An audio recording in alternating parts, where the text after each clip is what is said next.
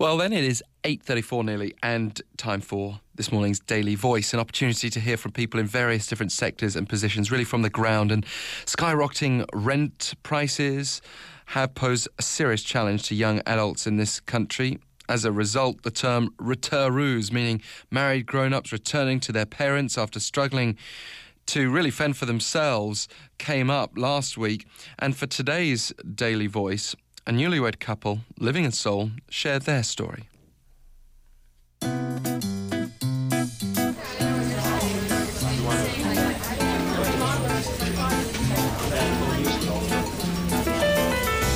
Daily Voice.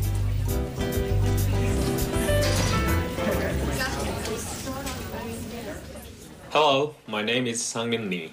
And my name is Sun Young Kwan. We are a newlywed couple. We got married in July 1st of this year, so it's already been two months. I'm a law school student and my wife is working at a public institution. We first met as college students. Since then, we have been in a relationship and finally got married after five years of dating. It is not easy at all to prepare for a marriage, mainly because of the cost of wedding. Above all, one of the hardest things that most young couples should face is to get a decent house to live. We were one of those who decided to rely on our parents' help.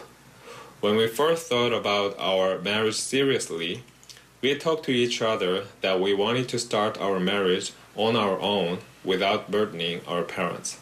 However, it, in reality, it turned out that it was simply not possible. The thing is, our parents' help was not even enough to rent a house. So we had to get a loan to make up for our renter fee. I think I have to say that we were lucky to have been able to get married and to get a house to live, considering there are so many young couples who still have been going through so many struggles.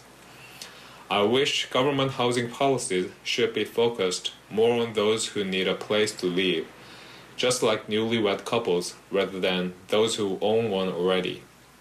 I hope the mindset toward housing policies should be shifted from a house to own to a house to live.